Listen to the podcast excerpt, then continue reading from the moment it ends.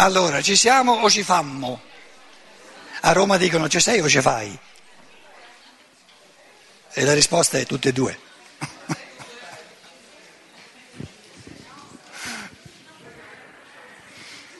Per chi casomai fosse presente estemporaneamente, siamo dentro al quinto capitolo della Filosofia della Libertà di un certo dottore Rudolf Steiner, per chi non lo sapesse. Quinto capitolo, paragrafo 17, verso la fine. 18 già, comunque, metà del 18.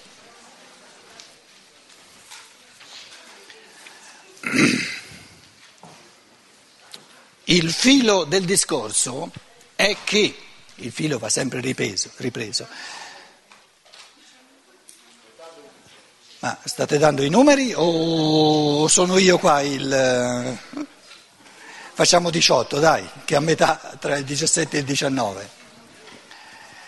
Il filo del discorso è che la percezione interrompe il filo continuamente, frammenta il reale, lo frantuma. Quindi la percezione ci dà il reale, la realtà, a frammenti. E i frammenti, quando tu una realtà la frammenti, la mandi in frantumi, non è più una realtà.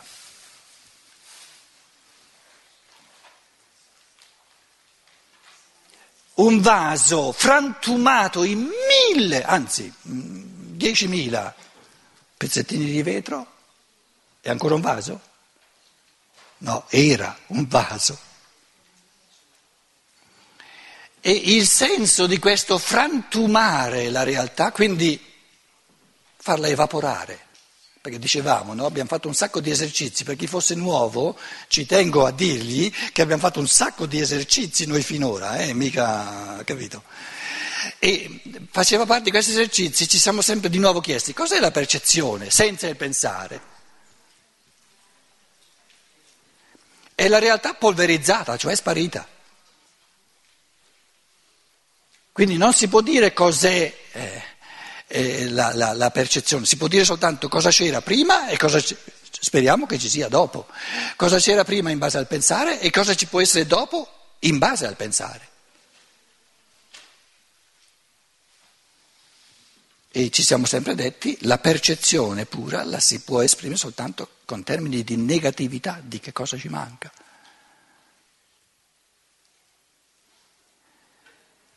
La percezione pura è la sete di pensiero, mi manca il pensiero, che cos'è, che cos'è, che cos'è? Quando dico che cos'è è la percezione pura, però chiedendo che cos'è non ho qualcosa, ho il sentimento, l'esperienza animica che mi manca qualcosa e il qualcosa che mi manca lo genero, lo costruisco io, lo creo io nel pensare. Quando dico albero, quando dico mandarino, come si diceva oggi, il concetto del mandarino è la realtà del mandarino, perché nel mandarino che noi chiamiamo il mandarino, che è quello percepibile, la realtà operante, vigente, vivente, che muove tutti i frammenti di materiale, eccetera, eccetera, eccetera, cos'è che dispone tutti i frammenti di suolo, di materia del suolo, in modo mandarinario?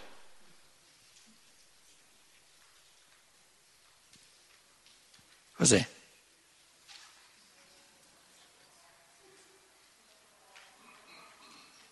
Detto in termini di scienza dello spirito, però lo potremmo tradurre anche con la filosofia della libertà, ciò che noi chiamiamo il pensare, ciò che noi chiamiamo il concetto, deve essere un elemento di lavorio vivente, devono essere correnti vitali che dispongono la materia in un certo modo. A quel punto lì il pensare ti diventa una realtà tale per cui la cosiddetta percezione è una parvenza di realtà. Però poi lo perdi di nuovo, questo entrare in questa realtà vivente, plasmante, ecco, è un plasmare. ci salti fuori di nuovo perché siamo materialisti, siamo imbambolati, la percezione è un rimbambolimento del pensiero, ci fa addormentare e quindi ci dobbiamo di nuovo, sempre di nuovo risvegliare. Allora la filosofia della libertà è un testo, un metodo fatto di esercizi da ripetere continuamente in modo da pensare sempre meglio. E dicevo, quando noi costruiamo una casa è la stessa cosa, i pensieri delle forme, dove ci deve essere un muro, dove ci deve essere una finestra, sono pensieri. Questi pensieri operano o non operano? Muovono le mani, poi del muratore, muovono i piedi, muovono... Cos'è che muove tutto questo... Perché muovere le mani, costruire il muro, qui ci deve essere la fine, tutto questo è realtà vitale. Cos'è che muove? Il pensiero, il pensare. Talmente reale è il pensare.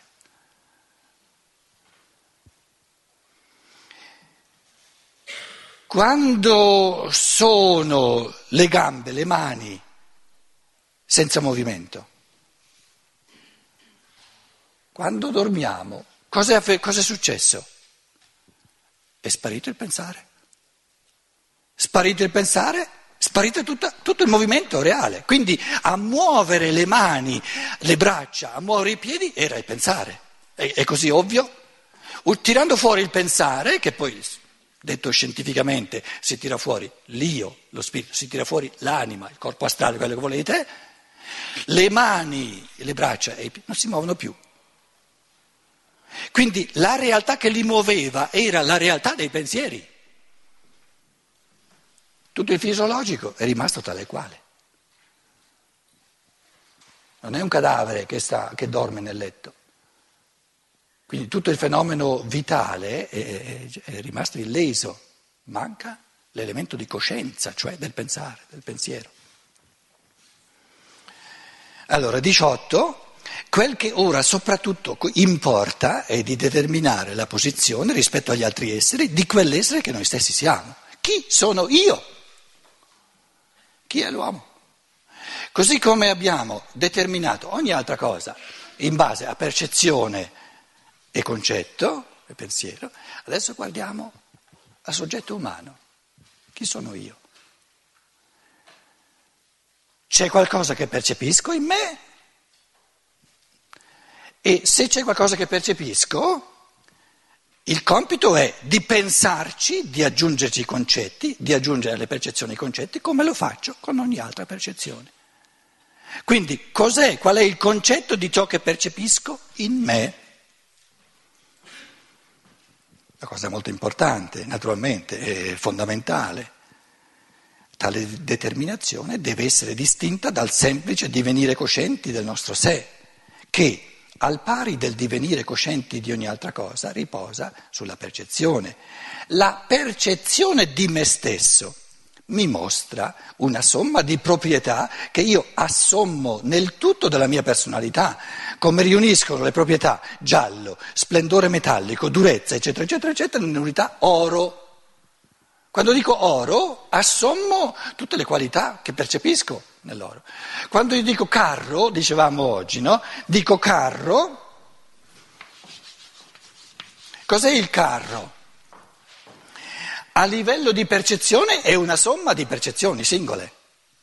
Così come la parabola, dicevamo, a livello di percezione è una somma infinita di percezioni singole. Quante sono i frammenti, i fotogrammi singoli di percezioni singole che si possono fare sul carro? All'infinito. Ogni minima scheggia di legno la posso mettere all'ingrandimento e le percezioni possono essere all'infinito. Perciò dicevo, il livello della percezione frantuma, no? È atomizzante, scioglie la realtà in un'infinità di atomi. Quindi quando io dico cosa percepisco in me stesso, ho un'infinità di percezioni potenziali, perché a livello della percezione La frammentazione è ripetibile all'infinito ed è suddivisibile all'infinito, diciamo. La percezione di me stesso non mi porta fuori del campo di ciò che mi appartiene. Rimango, in quanto percezione di me, in ciò che percepisco su me stesso. Questa percezione di me stesso deve quindi essere tenuta distinta dalla determinazione pensante di me stesso.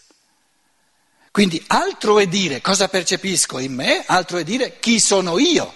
Per dire chi sono io devo chiedere al pensare chi sono io, il pensare devo dire chi io sono. Ma dire chi io sono, così come creo il concetto del carro non me lo dà la percezione mi dà un'infinità di frammenti singoli del carro, ma non il carro come realtà unitaria. La percezione di me stesso mi dà un'infinità di elementi di percezione, ma non mi dà me in quanto unità. Il pensare su di me crea il concetto unitario di me.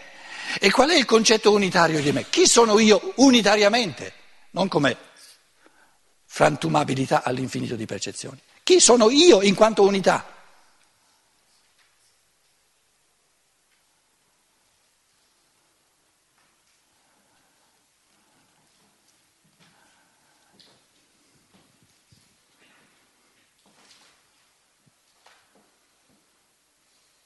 Concetto di me.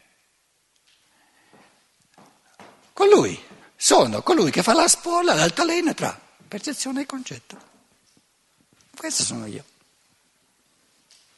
Col corpo percepisco e col pensare creo concetti. Questo sono io.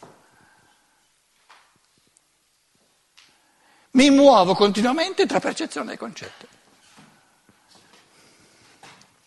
Come per mezzo del pensare io inserisco una singola percezione del mondo esterno nella compagine del mondo, così per mezzo del pensare inserisco anche la percezione fatta su me stesso entro il processo mondiale. La mia percezione di me stesso mi chiude in determinati confini. Il mio pensare non ha nulla a che fare con tali confini.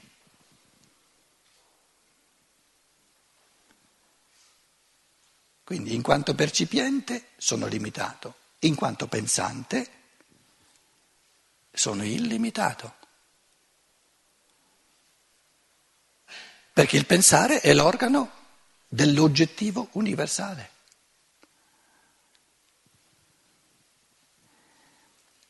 Il mio pensare non ha nulla a che fare con tali confini. In questo senso io sono un essere doppio, sono chiuso in un campo che percepisco come quello della mia personalità, ma sono anche portatore di un'attività che determina da una sfera più alta la mia esistenza limitata. Il nostro pensare non è individuale come la sensazione e il sentimento. Il nostro pensare non è individuale, è universale. Acquista un'impronta individuale nei singoli uomini soltanto perché è in rapporto con le loro sensazioni e con i loro sentimenti individuali. I singoli uomini si distinguono fra loro per mezzo di queste particolari colorazioni del pensare universale. Un triangolo ha un unico concetto. E per il contenuto di questo concetto è indifferente che esso venga accolto dal portatore di una coscienza umana A o dal portatore di una coscienza umana B. Ma da ciascuna delle due coscienze è accolto in modo individuale, con risonanze di sentimento individuali, con modi individuali di risalire dalla percezione al concetto. Supponiamo che tutti noi qui abbiamo il concetto del triangolo, che in fondo ce l'abbiamo, no? E supponiamo che ci siamo formati il concetto del triangolo in base alla percezione. Quali percezioni di triangoli ha alle spalle ognuno di noi? Ognuno diverse. Io faccio qui un triangolo, no? Chi lo vede da là, questo, scusate, diciamolo, triangolo proprio che sia, chi lo vede da là ha una percezione leggermente diversa da chi lo vede da qua. Quindi le percezioni che ognuno di noi ha alle spalle, siccome in quanto percipienti siamo individualizzati, siamo diversi gli uni dagli altri, tutte le percezioni dell'elemento del triangolo di ognuno di noi è diversa, ma a partire da questa gamma infinita di percezioni di triangoli diversi approdiamo tutti attraverso il pensare a un concetto del triangolo che è uno solo, non ci sono due concetti del triangolo, triangolo è triangolo.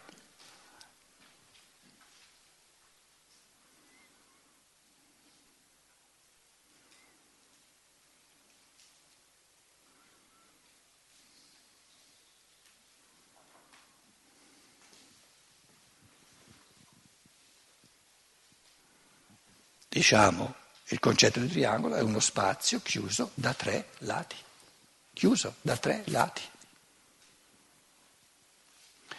È possibile chiudere uno spazio con due lati? No. Con quattro? Sì. Con cinque? Sì. A partire da tre è possibile. Quindi tre è il minimo di lati che occorrono per chiudere lo spazio. Perché se ho soltanto due linee non c'è uno spazio che si può chiudere.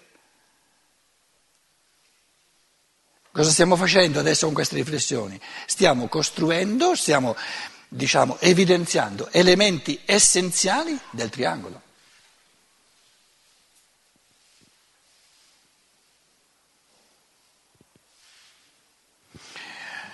È essenziale al triangolo che sia equilatero, che la lunghezza dei lati sia uguale? No, è accidentale. È essenziale al triangolo che la somma degli angoli sia 180 gradi? Perché?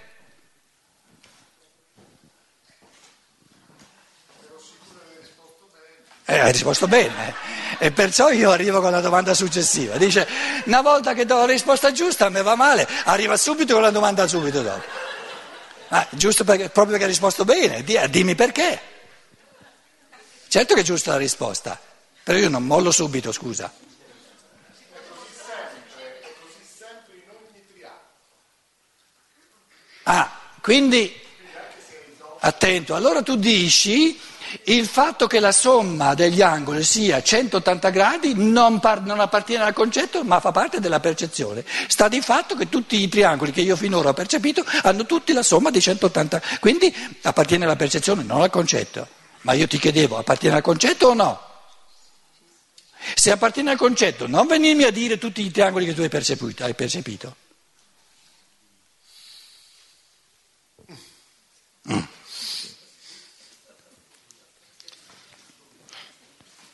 Dice, mannaggia, chi me l'ha fatto fare a pigliare il microfono in mano adesso?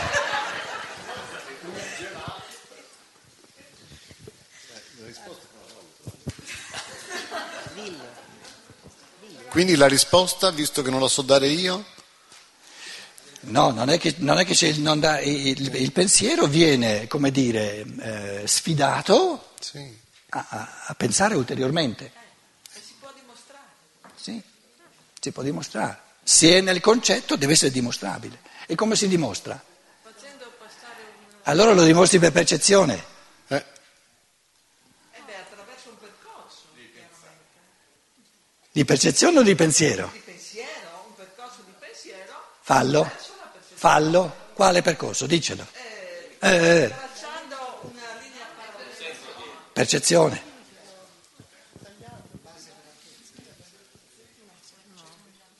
Andiamoci piano, godiamoci questo esercizio di pensiero, è bello, è molto importante. Non importa tanto dove approdiamo, ci sono interi dialoghi di Platone dove il risultato non importa chi ha ragione, importa che Socrate ha ragione, perché è il migliore per restare nell'esercizio del pensiero. Quindi restiamo in questo esercizio. Ora, se voi dite... Basta che io tiro qui una parallela sotto, no? E dico qui, no? Gli angoli alterni esterni, no? Quindi questo... No, momento. Devi prolungare l'ipotenusa. Così? No, così bisogna fare. Sì, devi prolungarle e allora va bene quella parte. Mi avete fatto dimenticare la geometria. Allora, facciamo il modo più semplice, no? Così. Oh. Questo è uguale a questo. Questo è uguale a questo. No, questo è uguale a questo. Questo è uguale a questo. E tutti e tre insieme fanno 180 gradi. È un processo di pensiero o di percezione? L'ho fatto un pochino male, comunque queste due sono parallele, eh? Queste due sono parallele, ecco così. È un processo di percezione o di pensiero?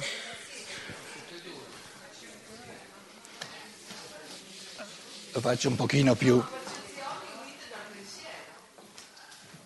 Faccio un pochino più così e così, ecco così, capito? Ok.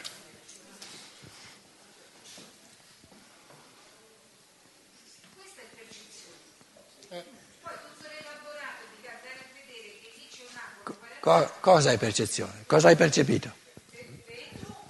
Cosa?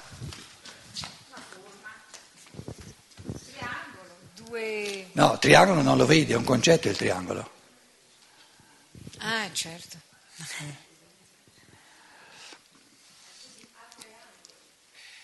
Com'è?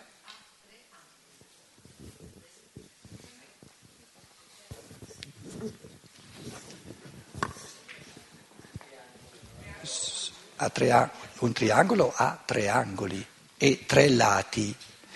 Adesso ci stavamo chiedendo, fa parte del concetto di triangolo che la somma degli angoli sia 180 gradi.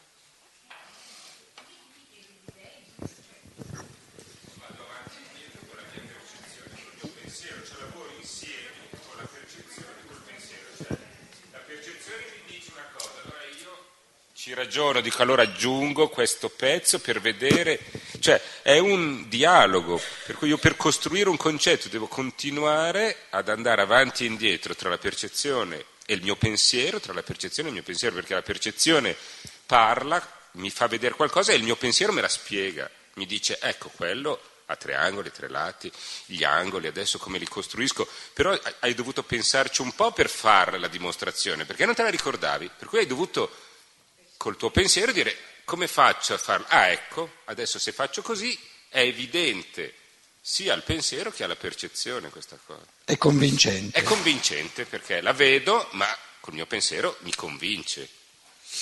Per cui è un dialogo, è una costruzione, non è una cosa che avviene di colpo perché noi dobbiamo riscoprire questa cosa. Adesso il triangolo tutti lo conosciamo già però... Quindi il pensare specificamente umano è un dialogo continuo tra la percezione e il concetto. Il concetto ti rimanda alla percezione per verificare e la percezione per venire capita ti rimanda al concetto. E si raffina in questo modo, diventa sempre più preciso perché tu piano piano elimini tutto quello che dici che è accidentale per cui non importa questo, non importa quello, finché arrivi a un punto in cui tutti dobbiamo essere d'accordo. Non può esserci una persona che non arriva a questo concetto, se no c'è qualcosa di sbagliato nel concetto.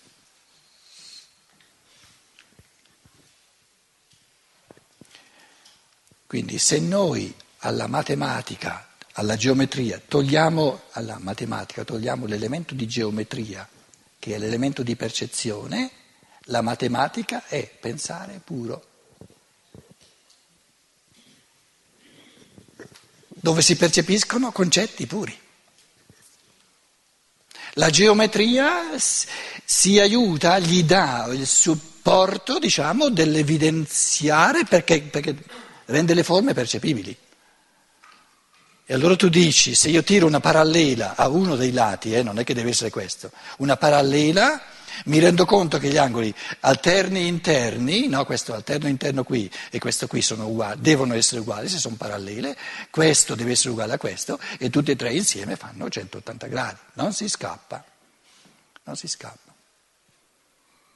Però il ragionamento del pensiero viene accompagnato, aiutato dalla percezione.